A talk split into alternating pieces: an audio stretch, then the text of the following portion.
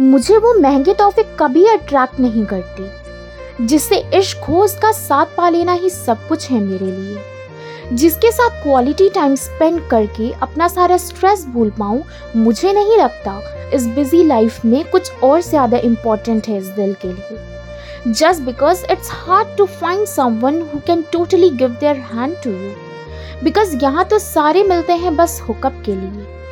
ऐसा पॉसिबल है कि तुम अपनी खुशी उसमें और वो अपनी खुशी हज़ारों में देखता हो।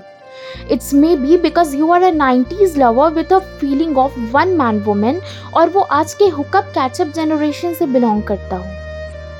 इट्स पॉसिबल कि तुम्हें लगता हो your happiness your sadness and everything must be broken in his arms और वो शायद रोज अलग अलग डेट्स पे, इंदर की तरह वाइन ग्लास फोड़ने पे बिलीव रखता हो। इट्स मे बी कि तुम्हें लगता हो ही so much good at everything it's just because वो उसका डेली का सिनारियो रहता हो. इट्स मे बी कि तुम्हें बस उसका साथ ही हर कुछ लगता हो और उसे मटीरियलिस्टिक चीज़ अट्रैक्ट करता हो. This is the only reason कि तुम खुद को उसकी बाहों में झोंको. पर उसके पहले एक बार उसके दिल में झाँक कर तो देखो. आखिर उसका दिल और दिमाग क्या चाहता है? इट्स मे बी कि वो तुझे नहीं डिजर्व करता हो then just back off from the same place may be कोई नाइन्टीज़ वाला बंदा तुम्हारा फेवरेट टाइप ऑफ़ डेट के साथ अंडर द ओपन स्काई तुम्हारा वेट कर रहा हो।